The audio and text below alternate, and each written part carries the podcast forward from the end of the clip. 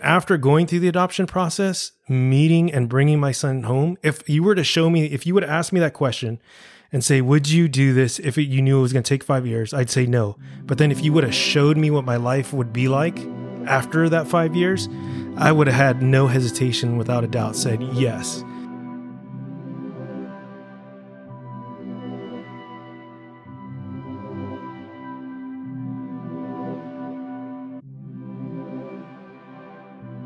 You're listening to the Fam Podcast.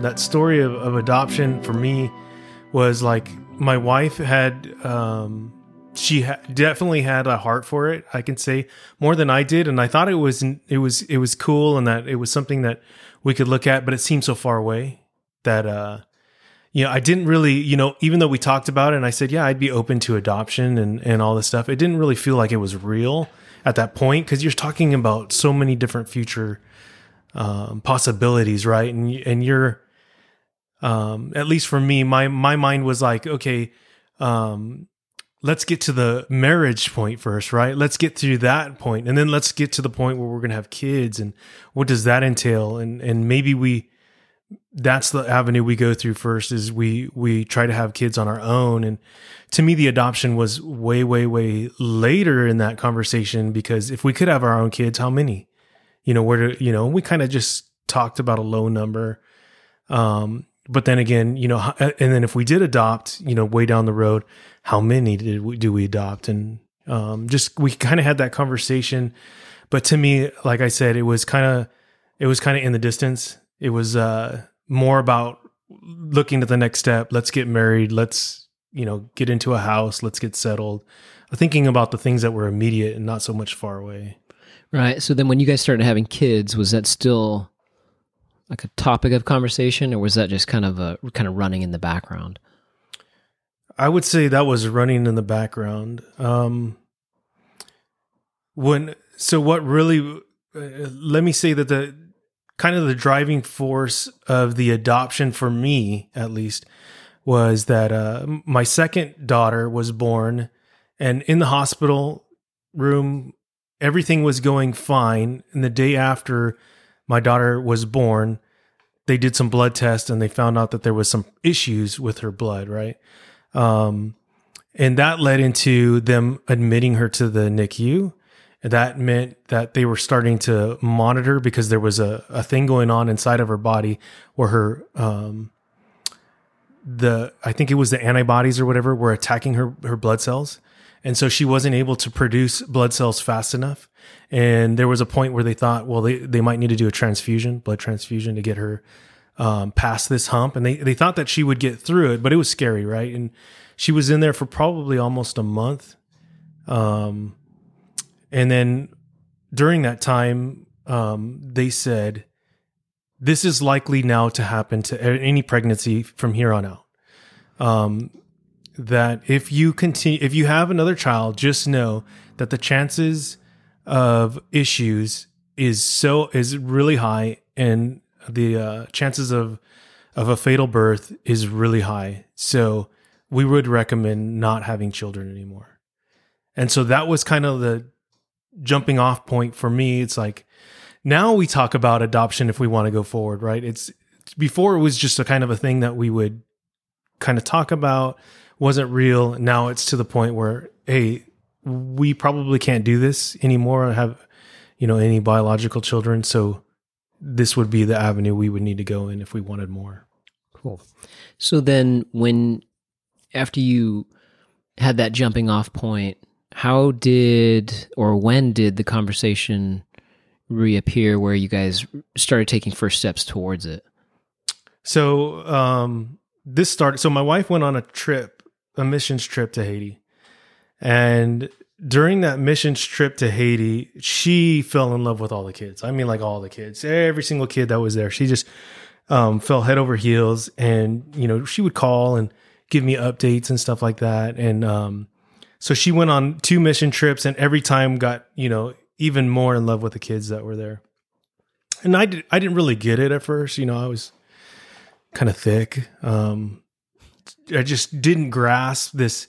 idea of an orphanage that's in another country, and how these kids could attach, you know, that you could attach to these kids in such a way that made you, like, moved you to want to adopt them or to, you know, to bring them home. So, I think it was about the year later, like on the third year, I had an opportunity to go to Haiti, and then I fell in love with the kids. And then, you know, I fell in love with all the kids, and I'm like, I get it. You know, I get it. I understand. And I think it's one of those things, like, some people do, and they get it, they understand it. And some people have to be like me, like, experience it and see it and feel it, and just see that kind of, like the love that the children give you that don't expect anything in return. And just kind of like that, you know, I don't even know how to explain it. Like, their joy for life without having much, and just being appreciative for whatever, you know, the attention that you give them. They're hungry for attention. And I think that's what broke me. And it was like, man, these, just me being here, they're just me being part of their life just for a week is bringing them joy. And, you know, how can I make this a deeper connection with others? So then you guys had that trip together. How did it translate into, okay, let's do something about, let's try to take one of these children home? Or was it something that you guys went home and were like, okay, how do we, was Haiti on your mind? Like, this is the place we're going to adopt from? Yeah. You know, God pushed us towards Haiti, you know, so shortly after that, after she did a couple of the mission trips, and I felt it too. And God put it on our hearts to, like, this, hey, this is where I want you to be, and this is where I want you to adopt. And so we came back home. It wasn't an immediate conversation, right? Because we had to process. And so it wasn't a long time after that, but it wasn't, you know, like, right away. So we prayed about it. And then once we prayed about it for a little bit, we definitely felt God saying, you know, Haiti is where I want you to adopt. Then we brought our two daughters in and said, you know, they're still young, but we wanted to ask them, hey, would you like to adopt a brother or sister? And they both unanimously said, yes, you know, we do. And at that time, you know, I was kind of leaning to have a boy because I had two daughters and I kind of wanted to change things up a little bit. And, yeah, my wife was on board with that. So that's how we proceeded after that point was, you know, going through the international adoption route for Haiti. Yeah. And from what I recall, it was not a short process.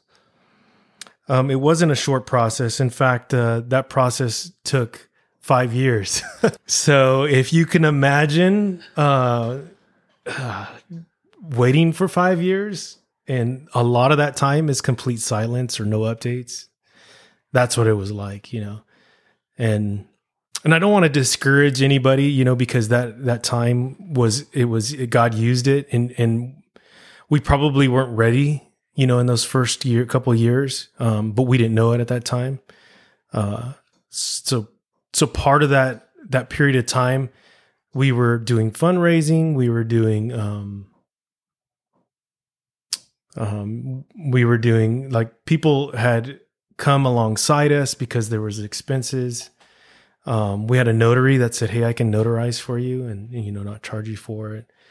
And so, and all those things that we were concerned about, you know, international adoption and, you know, where were we going to get the funds for it and everything that's involved in that, God took care of, you know, he just took care of it. That's cool. Yeah. So when did you first meet your son?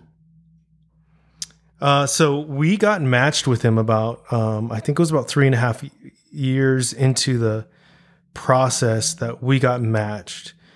And then once we got matched with them, all we got was a photo, and they basically give you a photo and they said, this is the child we matched you with. And do you want to move forward or not?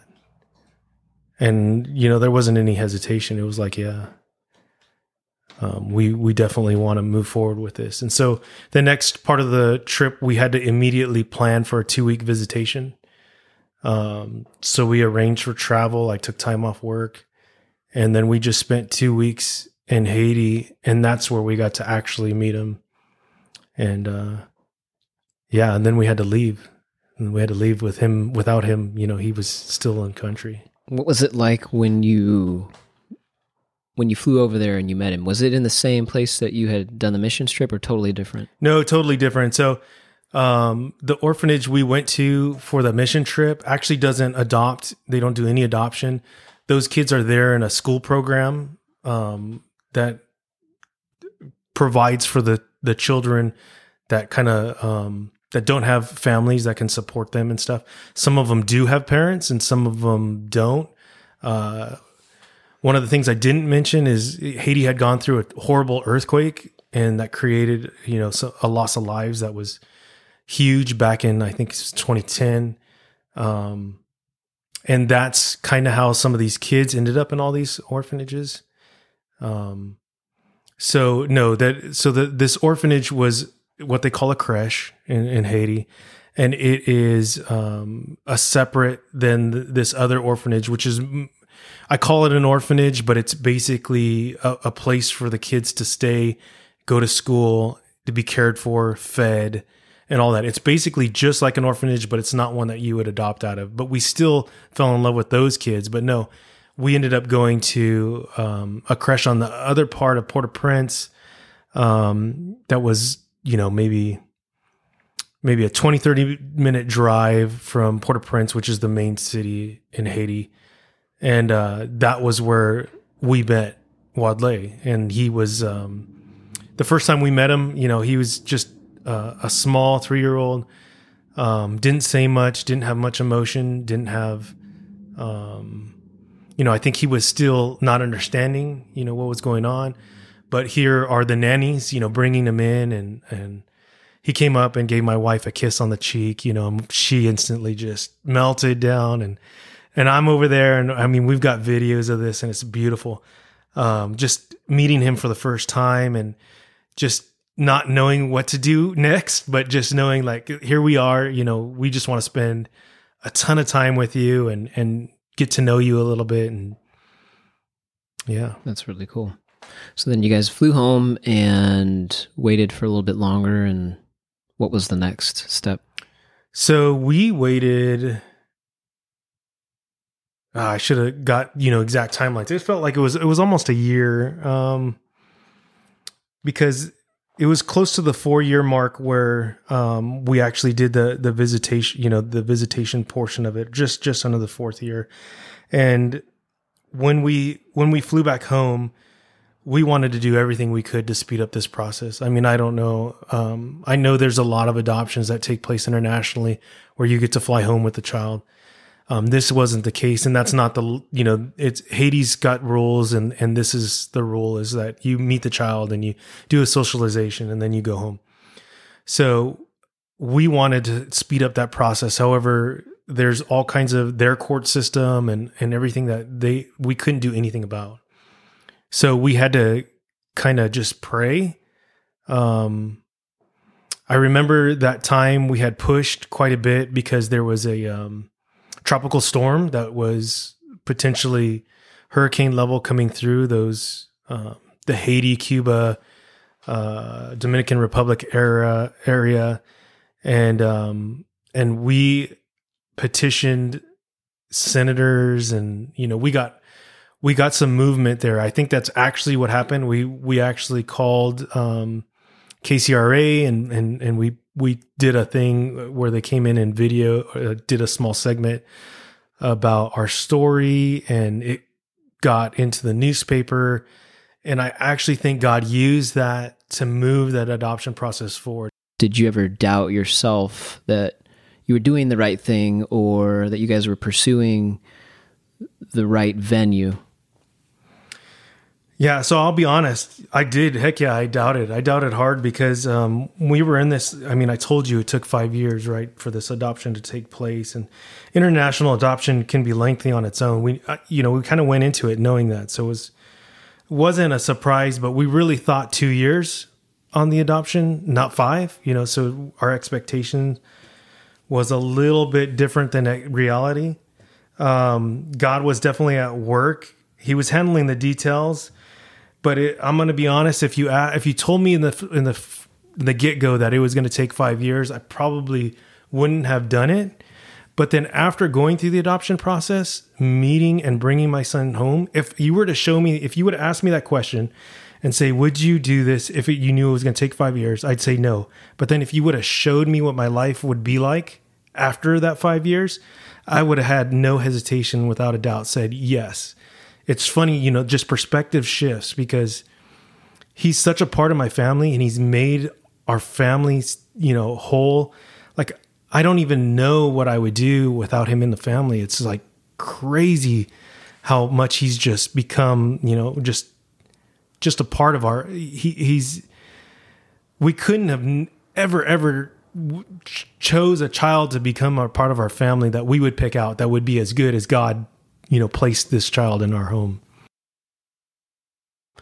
And so you talked about that you don't want to discourage people because of the long time frame, but I think that's probably, besides money and time, that was probably one of the biggest things why people don't get involved, especially even with international. How would you encourage someone if it was on their mind and asking you about it to proceed anyways? Yeah. I tell people to, that ask me about this kind of stuff, is that they should pray about it. I said, I tell them honestly, cost was a huge worry for me, and I knew that God was going to take care of it. But at the same time, God showed himself in ways that I would have never experienced without praying about it. My wife and I, we had a savings account that we kind of just put off, and we had it like when we first got married, we forgot about it, right? That savings account actually held the exact amount of money that we needed to start the adoption process. So right then and there, we were like, God is on the move. God is taking care of it. So going into it, didn't know that, right? We made the decision to move forward with trusting God without knowing that we would have all the resources there to make it happen. We got a grant from Stephen Curtis Chapman that helped, move that adoption forward too. And God provided it all. I remember thinking, one of the things that I was worried about in the adoption process was in my own self-conscious was, what if this child has issues? What if I bring this child home? I don't know anything about the child that they're going to match me with. And what if that child has issues, And what would I do? But I prayed about it, and I heard God kept telling me, yeah, so what? What if he does? And that kind of stuck with me. It's like, yeah, what if he does? What am I going to do about it? And the more I thought about it, the more that God took that concern away. I never forget when we drove away from the orphanage with Wadley, that nothing else mattered. All that worry, all those doubts, the questioning of myself, that was all gone. God just gave me complete peace and joy. And that's what I tell people is my experience. What God's done in my family and what he can do in yours. I honestly want to encourage people to seek that out, if you have a feeling that adoption might or might not be right, pray about it. I don't think you should just write it off just because there's a worry that it could be something that,